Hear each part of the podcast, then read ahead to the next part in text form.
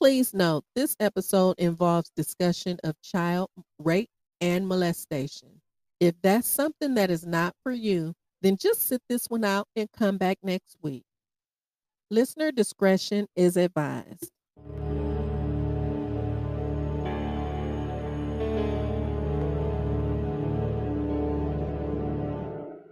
On March 1st, 1980, two boys walked into a police station in Ukiah, California, and told the police that the smallest boy was a victim of a kidnapping.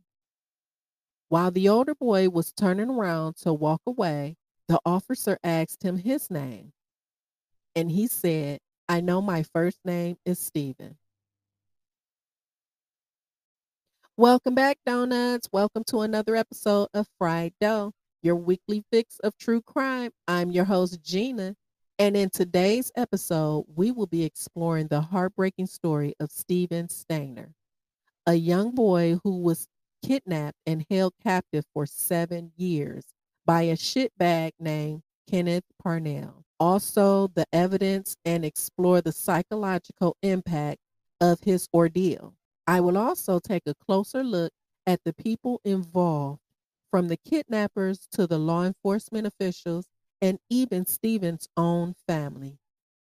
And as always, I want to remind listeners that the stories that I cover on this podcast may be difficult to hear. However, it is very important to shine light on these cases and remember the victims who were affected. This is Fried Dough, and this is the story of Steven Stayner.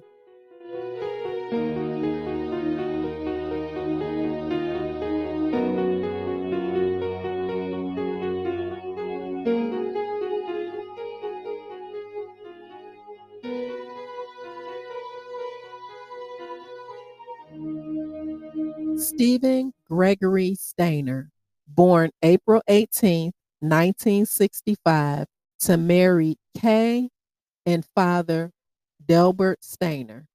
He was the third of five children. Carrie, Cindy, Steven, Jody, and Corey.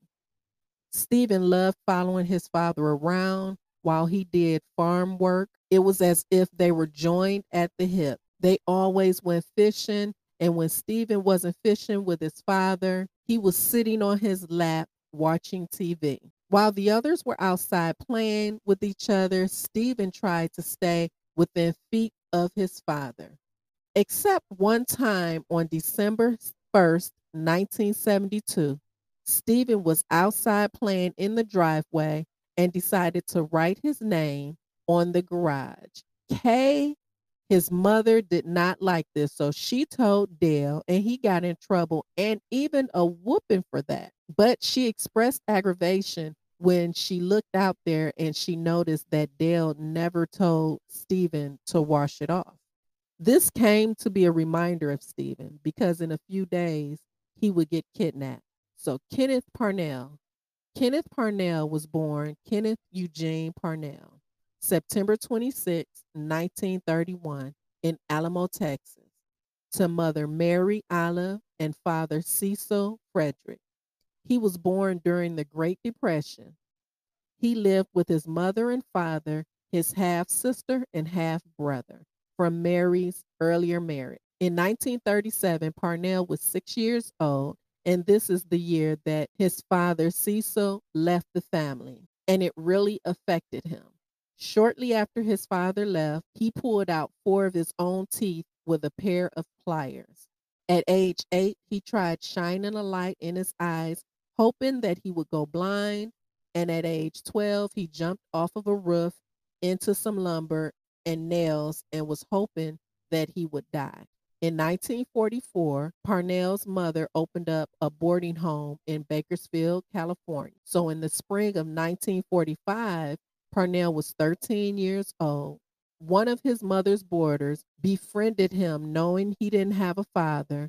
After establishing trust with Parnell, he, the boarder, coerced Parnell to perform a fellatio on him. Soon after the molestation, he set fire to a pasture and was arrested for it and taken to Bakersfield Juvenile Detention Home and he spent seven months there. So at this time, Parnell was in and out of the juvenile detention home. At age 14, he was arrested and sent back for stealing a vehicle. He spent a year and a half there. At age 16, he was arrested for public homosexual acts. That's what it says in the legal records. And then he tried drinking cleaning fluid. So they sent him to the to a mental institution for 90 days, but he escaped. He stole another car and was arrested and was sent back. But this time they kept an eye on him until he was released at age 17. In 1949, after his release, he met and married a lady named Patsy Joe Dorton, but he was still attracted to young boys.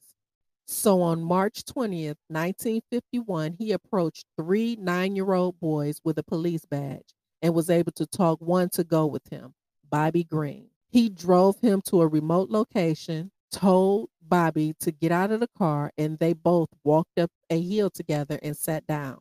That's when Parnell told Bobby Green what he was going to do to him. Then he asked Bobby, Have you had that done to him before? Bobby answered, No. Then this piece of human waste committed the act. Afterwards, he said he contemplated strangling Bobby. However, he decided otherwise and took Bobby back to where he picked him up at and drove off like nothing happened. Parnell was 19 years old at this time.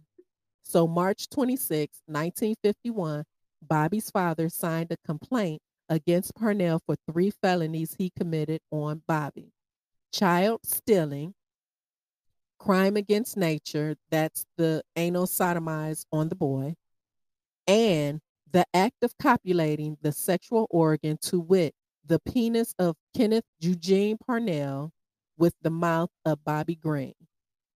April 10th, 1951, he pled guilty to a lesser charge and was examined and diagnosed by three doctors Dr. Lewis R. Nash, May 1st, 1951. He spent two hours with him. Dr. Joseph E. Brackley, May 4th, 1951. He also spent two hours with him. And Dr. Richard Lowenberg. He saw him in 1945 and May 5th, 1951, and two hours as well. He was diagnosed as a sexual psychopath without psychosis. He was again committed to a Norwalk State Hospital for an indeterminate period of time. During this time, Parnell escaped three times, and the last time he was free for three months and he was caught in Albuquerque, Mexico. They sent him back to San Quentin. Early 1957, his wife Patsy divorced his ass. They haven't lived together since 1951, and he never saw his daughter. So on August 8, 1957, he met and married a woman named Emma Schaefer. She gave birth to his second daughter. He didn't even know her name.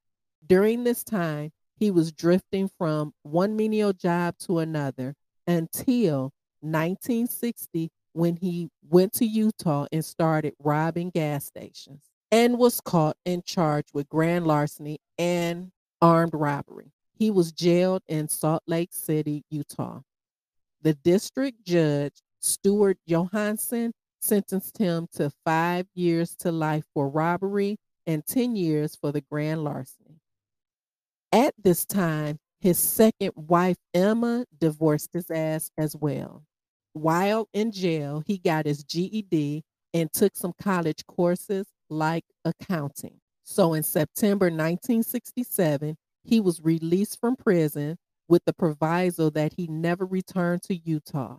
In 1968, he got married again, but there's no evidence to this. He himself never said to whom, but he said it only lasted less than a year. So, May 1st, 1972, after lying all on his application about his past mental health stays and his prison time, he got a job at the Yosemite National Park as a third shift auditor. So now we're going to talk about his accomplice, Irvin Edward Murphy, but we're going to call him Murph today.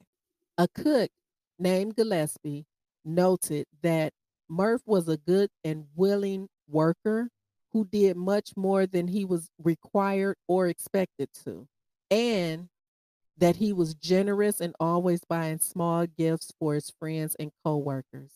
Charles Hudspeth was a second cook at Yosemite Lodge and described Murph as a person who liked people and wanted people to like him in return. He said Murph was a lonesome type who was easily influenced by others and that there was practically nothing that Murph wouldn't do for his friends.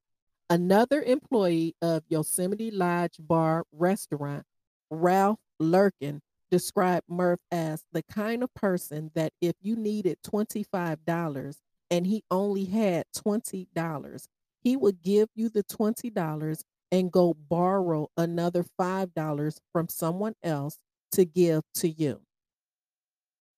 According to hotel storeroom clerk Russell White, he said that a few years earlier, a fellow employee had stolen Murph's brand new shoes. And when Murph found out that the man who had stolen the shoes was badly in need of a pair, Murph let him keep the shoes. Russell added that Murphy had originally planned to stay in Yosemite only a short period of time, but he had stayed there as long as he had because it was the one of the few times in Murphy's life that he had friends. Finally, Murphy's roommate of many years, Myron Buzz Calismo, described Murph as a fantastic person who cannot do enough for another person. He also stated that a person with a strong personality could convince Murph to do anything just on the basis of friendship, and that he was easily misled. So he believed Parnell when Parnell told Murphy he was studying to be a minister and he just wanted to raise a child in a religious type home. Murph did not know Parnell was a convicted felon. So Murph was a child of abuse. He said that he remembered his mother being abusive to all 10 of her children.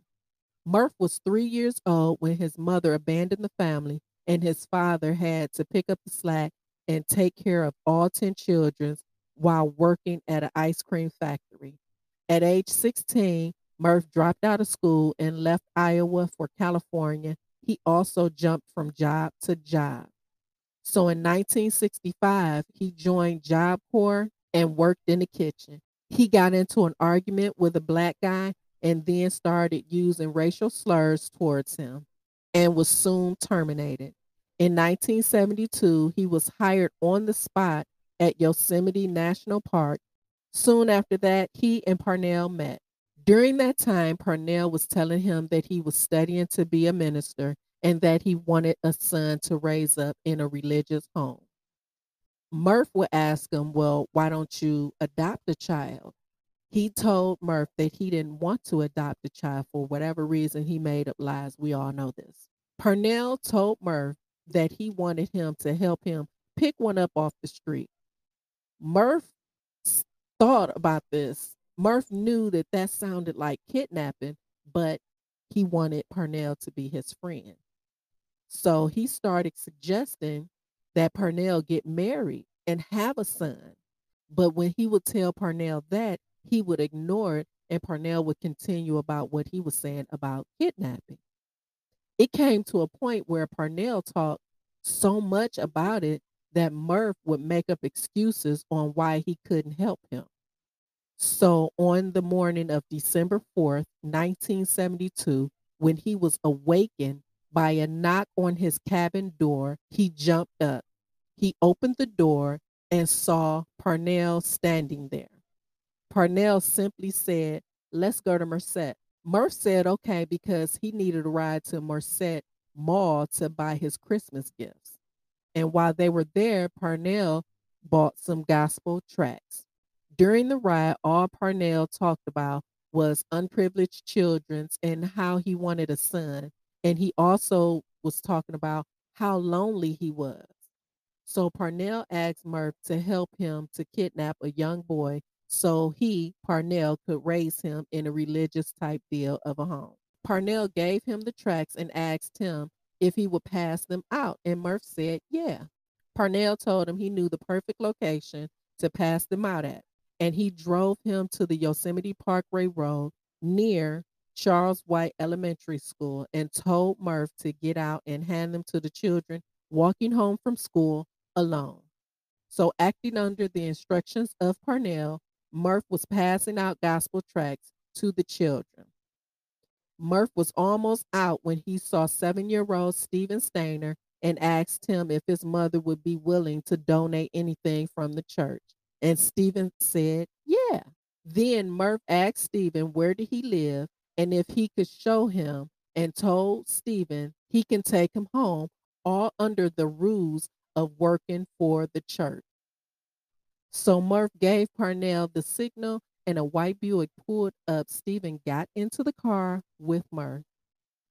Back to the Yosemite National Park Employees Lodge under the rules, rules that he was going to call his parents to see if he can spend the night. So when all three got back to Yosemite National Park Lodge, Parnell told Murph to wait in the car while him and Steven went up to his room. And he did. Once in the room, Parnell had a pile of toys that he purchased at a secondhand store on the floor. And he told Steven that he can pick out four toys for himself. But Steven looked at all of the toys and he instantly started thinking about his brothers and sisters and started asking if he can grab some toys for his brothers and his sisters. This angered Parnell and he just simply said no. Pick out four toys for yourself, no one else. So after Steven picked out the four toys, Parnell went back to the car to go and get Murph. And before they left out, got out the car, Parnell told Murph that if he was to say anything to anyone about what just happened, that Murph would be in just as much trouble as Parnell. Parnell told Murph that if he was to say anything, that Murph would lose everything just as much as Parnell would. Parnell also told him that he would tell them that he kidnapped the boy and he didn't have anything to do with it. So basically, he was just messing with this less than average thinking individual. So both of them went back up to the room. And once they were in the room, Parnell told Murph to go down and get something to eat for all three of them. So they fed Steven that night. After Steven ate, Parnell told Steven to go and take a shower. Stephen went in and went and took a shower. And when Steven came out, he had a towel wrapped around him. Parnell told him to take the towel off of him and to get in the bed with him. I'm not going to get too graphic with this, guys, but it is just that is just hard to say. okay.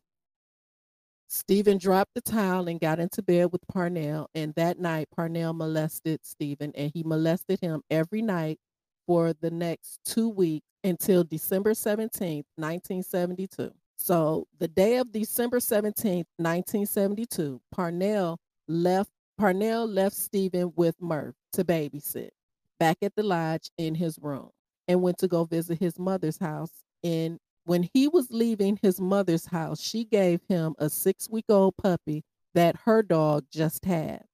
Parnell took the puppy and he was going back to Steven and Murph.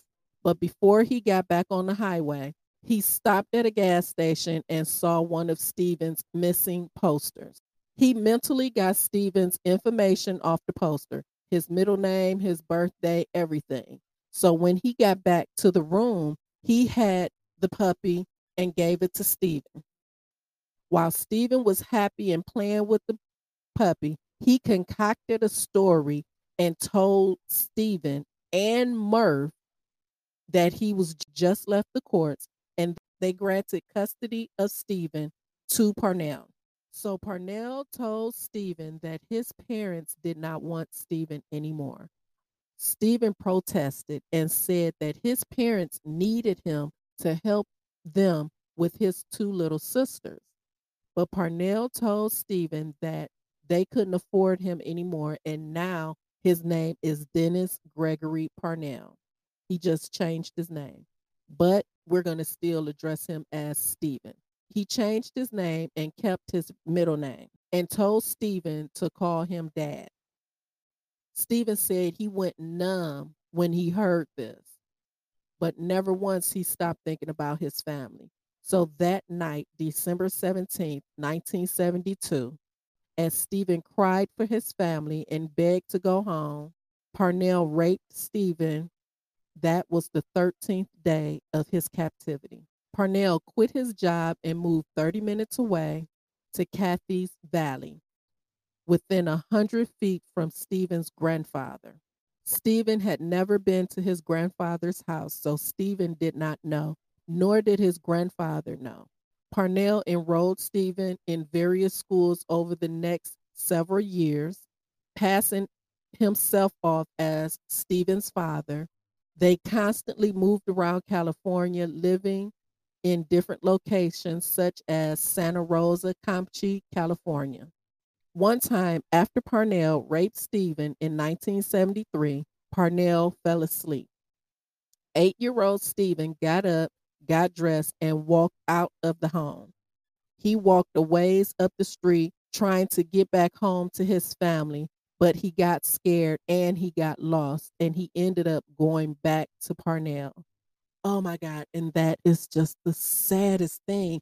Parnell let Steven drink and smoke at a very young age and do whatever he wanted. Parnell also switched jobs often and he would leave Steven unguarded as he went to work. Steven could use this time to get help, but he just did not know how. For a period of 18 months, a woman named Barbara Mathis moved with Parnell and Steven. Barbara and Parnell raped Steven on nine different occasions at the age of nine years old. In 1975, under Parnell's instructions, Barbara tried to unsuccessfully lure a boy who was in the Santa Rosa Boys Choir with Steven into Parnell's car. But it's okay to to molest this child, but you don't know he's kidnapped. Okay, let's move on. As Steven approached puberty, Parnell started looking for a younger child to kidnap. He tried to use Steven for the kidnapping, but every time it was unsuccessful. Later, Steven said he did that on purpose. Thinking Steven was an incompetent criminal, Parnell talked one of Steven's teenage friends, a local boy named Randall Sean Poorman, into being an accomplice, promising him drugs and cash. He paid him up front $50. So on February 14, 1980, Parnell and Poorman pulled up and saw Timmy walking alone.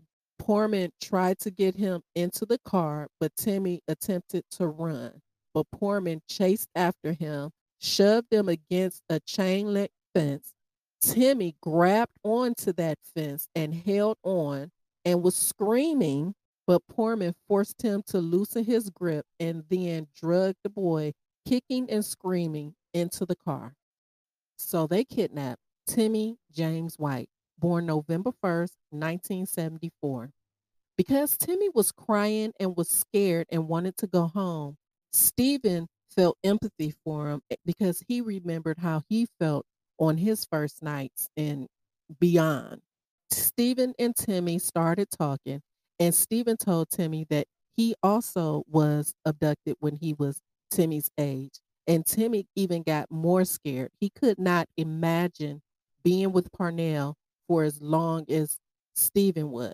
Steven had no way of knowing that Parnell was planning on killing him and burying his body in a ditch that he and a teenage accomplice already dug by the Garcia River this river flows right into the Pacific Ocean. While Steven and Timmy continued to talk, Steven realized that he was going to be sexually molested just as he was. So Steven started carrying a knife in his boot. That night, Steven decided to return the boy to his parents. So on March 1st, 1980, the two boys took off into the night but not without Steven promising Queenie, his dog, that he'll return for her. This will be the last time out of many tries. The first few times Parnell didn't go to work, Then it was raining, and Timmy would start complaining. He would get cold, hungry, and wanted to go back. But tonight was clear, and Steven had a plan. Instead of walking, Steven decided to carry Timmy on his back, piggyback style.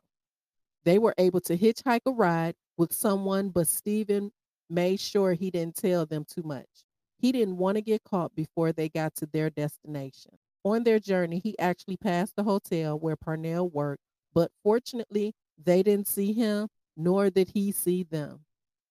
So they hitchhiked all the way to Ukiah from Anderson County, Cathy, California, 40 miles or 63 kilometers. Timmy told Steven that he wanted to go to his babysitter's house named Diane Crawford. Her house was just around the corner. Timmy was on his way there. So Steven helped Timmy find it. Steven wanted to take Timmy home, but after but after a while they wasn't able to find it. Steven was able to talk Timmy into going to the police station. So Timmy agreed. Once they got to the police station in Ukiah, California, Steven told Timmy to go up to the door and pull it and they'll make sure that you get home. So Timmy walked up to the door of the police station. He got to the door and he looked back at Steven. He opened the door a little bit. Timmy started crying, let the door go, and ran back and hugged Steven. Inside, Officer Bob Warner saw all of this go on, so he got up and went to the door. And he saw everything that just went on, but in fear that the boys would run away if he approached them, he radioed to a patrolman in the area, and within two minutes, Officer Russell Voorhees pulled up in his cruiser. He stepped out and approached the two boys and asked them, What's the little boy's name? Steven answered, Timmy White. Knowing the name looked sound familiar, he looked at the smaller boy and he asked him again, What's your name? And Timmy answered, Timmy White. He recognized the name of the five year old boy who was missing. So while Steven was turning away to walk away to go back home, yes, he was going back to Parnell's house. The officer asked Steven what was his name, and Steven answered, I know my first name is Steven. Steven's written statement given during the early hours of March 2nd, 1980, in Ukiah, California police station, it reads, I know my first name is Steven. I'm 14 years old. I don't know my birthday, but I use April 18th, 1965. I know my first name is Steven. I'm pretty sure my last name is Stayner, and if I have a middle name, I do not know it. So on March 2nd, 1980, Parnell was arrested for suspicion of abduction of two boys. When police checked into Parnell's history, they found the previous conviction in 1951. Steven went back later that day, as promised, to get Queenie, his dog. Steven was worried about the family. He was worried if they forgotten about him and if they still loved him. Steven didn't know that the last whooping that he got for writing his name on the garage, they never painted over that. And also, they never moved out of that house simply because they didn't want Stevie to return and they wasn't there. It Kay said that it felt like that they were moving on without him. So they never moved out of that house. Although Steven was a resident in that county for four years, the DA still didn't go after Parnell for those crimes done to him. Joseph Allen really wasn't doing his job because he delegated instructions to Richard Dick Finn, the former Mendocino County Chief Criminal DA, from the golf course or the bar across the street from the Mendocino County Courthouse. Steven, Tim, Poorman, and Murphy was called to testify against Parnell. Parnell was tried and convicted of kidnapping Timmy and Steven in two separate trials. After two hours, they found him guilty of kidnapping in the second degree. Two months later, since Parnell had two prior felony convictions and had served prison time for both, California law precludes the possibility of probation.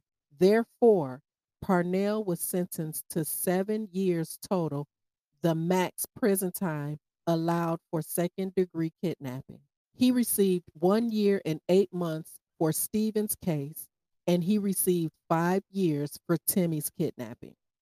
Parnell's court appointment defender, John Ellery, was molested as a boy, and he said he was sickened by the fact that they called him to defend Parnell. However, he said he defended Parnell to the best of his ability and was very professional. Needless to say, they didn't get along. Parnell wasn't charged with the numerous sexual assaults he did on Steven because most of them was out of the jurisdiction of Merced County, California, along with they were out of statute of limitation. Murph and Sean Poorman both were convicted of lesser charges. Both claimed they didn't know anything about the sexual assault. Murph received 10 years in total five years for the kidnapping, and the other five, I didn't write it down, sorry, 10 years in total. They both claimed they didn't know nothing about the sexual assault. Barbara Mathis never was arrested. What the fuck? But she was promised a, a couple of hundred dollars by a news crew for a face to face story with Steven. She actually told them that she was his mother and had no idea that he was kidnapped. She told him that he called her mom. So they showed up at Steven's home, and Kay, Steven's real mother, opened the door and saw that it was her there, and she was smiling with the whole news crew behind her. Kay slammed the door in her face. She should have got her ass whooped that day. I mean, with that being said, Barbara got off kind of simple because women back then they viewed violence as uncivilized and unladylike. But let me say this I would have been the most uncivilized woman in America that day. April 5th, 1987, Kenneth Eugene Parnell completed his strictly supervised parole and became a free man he was free to drop out of sight, to travel wherever, whenever please, and to associate with anyone he chose, even little boys. The aftermath of Steven's kidnapping prompted California lawmakers to change the state laws to allow consecutive prison terms in similar abduction cases. After returning home, Steven had trouble adjusting. In an interview with Newsweek, Steven said, I returned home a grown man. And yet my parents saw me as a seven year old boy. After they're trying to teach me the fundamentals all over again, it got better. But why doesn't my father hug me anymore? Everything has changed. Sometimes I blame myself. I don't know sometimes if I should have come home or would it have been better off if I didn't. Steven went through counseling briefly he refused to disclose all the details of the sexual abuse he endured, and I don't blame him. He also mentioned that he wanted to go see Parnell to his parents, but they ignored him. He wanted to visit him and thank him for keeping him alive. At age 18, Steven received a $15,000 reward for returning Timmy safely. He also received $40,000 on his movie rights. With the money, Steven bought three cars within the same year. He wrecked two. He bought a motorcycle and he also loaned his father $2,000 for his sister's wedding. He also partied and had fun with his friends. In 1985, Steven married 19 year old Jody Edmondson and had two children, daughter Ashley and son Steven Gregory Stayner. He also worked with child abduction groups and spoke to children about personal safety and gave interviews about his kidnapping. In 1989, the movie was being made, and at the same time, Steven was working at a Pizza Hut in Merced, California. He was granted a leave of absence to serve as an advisory for the filming and actually appeared in the movie. He was one of the officers who reunited movie Steven Corky Nemec with his on screen parent. It broadcasted in May the same year, 1989. In August 1990, it was retelecasted, and in 1991, it had been shown in over three dozen foreign countries, including Australia, Brazil, Britain, Germany, France, Italy, and Yugoslavia. That was a new record. On September 16, 1989, Steven Stayner had a fatal head injury while riding his motorcycle in a hit and run accident. The driver of the car was later identified as immigrant worker Antonio Leorna. September 15, 1989, someone stole Steven's helmet. After the eulogy, Steven's sister, Jody, delivered an emotional goodbye to her brother by saying, You brought a broken-hearted family back together again. Even though he passed into another life, we're still very grateful that he went as Steven Gregory Stayner, our brother. We will always remember you and will never forget you. But remember, this isn't goodbye. This is until we meet again. 500 people attended Steven's funeral, at which 14 year old Timmy White was one of Steven's. 10 years after Steven's death, the city of Merced asked its residents to come up with a new name for a city park honoring Merced's most honorable citizen, Steven Stayner. Steven's parents proposed Stayner Park, and they only did that to try to include themselves. But that was rejected, and the honor was instead given to another Merced resident. They rejected it because Cary Stayner, Steven's older brother, confessed and was convicted for killing four women in the national in the Yosemite National Park in 1999. They were scared it was going to be associated with Cary and not Steven. In a 2000 interview with Parnell, he was asked about the 1951 crime. Parnell said he kidnapped and molested Bobby Green because his wife was pregnant and that, quote, he had to find another outlet. He was married for 15 years to Patsy Dorton. In 2004, Parnell was 72 years old and was convicted again for trying to persuade his caretaker's sister to get him a young boy. He was offering her $500. Aware of his history, she reported this to the local police. Timmy was summoned to testify. Like Steven, he gave lectures to children about his experience and dangers of kidnapping. Also summoned was a full grown Sean Poorman, who reacted with shock, not having seen Timmy since the 1980 kidnapping. The two spoke briefly. Timmy had forgiven Poorman. Although Steven was dead at the time, his testimony from Parnell's first trial was read in this trial. In 2005, Timmy became a Los Angeles County Sheriff's Department deputy.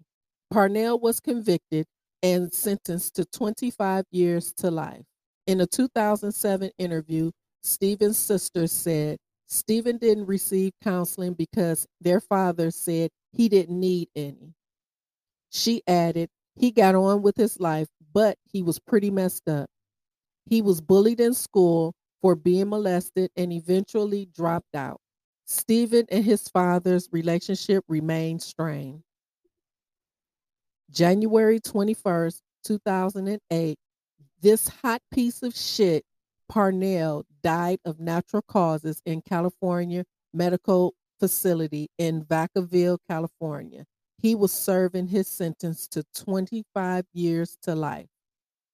April 1st, 2010, at 35 years old, from pulmonary embolism, the Los Angeles County Sheriff's Department deputy Timmy White died. He left behind his wife Dina and two children. August 28, 2010, a statue of Steven and Timmy was dedicated in the Applegate in Merced, California Park. Residents of Ukiah, Timmy's hometown, carved the statue showing a teenage Steven with young Timmy in hand while escaping their captivity. It's meant to honor Steven and give family of missing kidnapped children hope that they're still alive. April 2013, Dale Stayner died at his home in Winton, California. He was 79 years old. In conclusion, Steven Stayner's story is a powerful and tragic reminder of a devastating impact that children abduction can have on inv- individuals and families. Steven endured years of physical and emotional abuse at the hands of his abductor, Kenneth Parnell, but his courage and resilience al- allowed him to escape and eventually reunite with his family. Steven's story served as a reminder to prioritize child safety and to support and advocate for those who have experienced trauma. Okay, donuts, let's talk. I really do hope you enjoyed this story, and I do hope that you remember it and pass it along. I wanted to bring this story to you all simply because this was how I was taught how to not talk to strangers. And watching this movie and talking to my mother, it literally stuck with me for my whole life. And it was always in the back of my mind. And when I would bring it up to people, no one knew about the story. And I felt that because he was such a hero and because he could have continued this cycle and he didn't, I really felt that his story should be remembered. All heroes don't wear capes. He at least he did have fun with the money the time that he was here, I guess. Oh, oh, one more thing. Barbara Mathis reading the book I Know My First Name is Steven by Mike Echols. I read in there that Barbara Mathis, she had children. And guess what? Parnell got to one of her her youngest son. That is really a good book. I will advise y'all to pick it up either on Audible or at the library or even buy it because I'm pretty sure it might be still in print. I don't know. The one that I got actually had to come from Cincinnati's library. So I don't know. You got to read the book. It's such a good book. All of my resources will be in the show notes. I want to know what did you think about this story? I want to hear what you thought about this episode. I hope you keep listening. Stay safe, stay vigilant, and trust no one.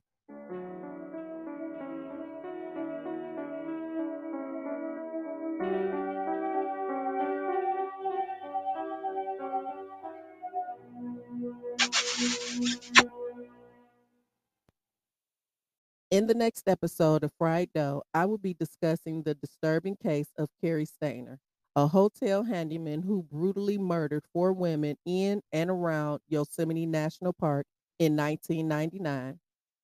I would dive into the details of Cary's troubled childhood, examine the events that may have contributed to his descent into madness and violent behavior.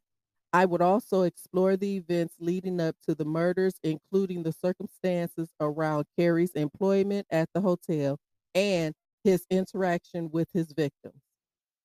I will also look into the investigation and subsequent trial, providing insight into the inner workings of the criminal justice system and the challenges faced by those seeking to bring such heinous criminals to justice. Overall, Cary Stayner's episode is a gripping and thought provoking account of one of the Americans' most notorious serial killers and a reminder of the importance of remaining vigilant and aware of your surroundings.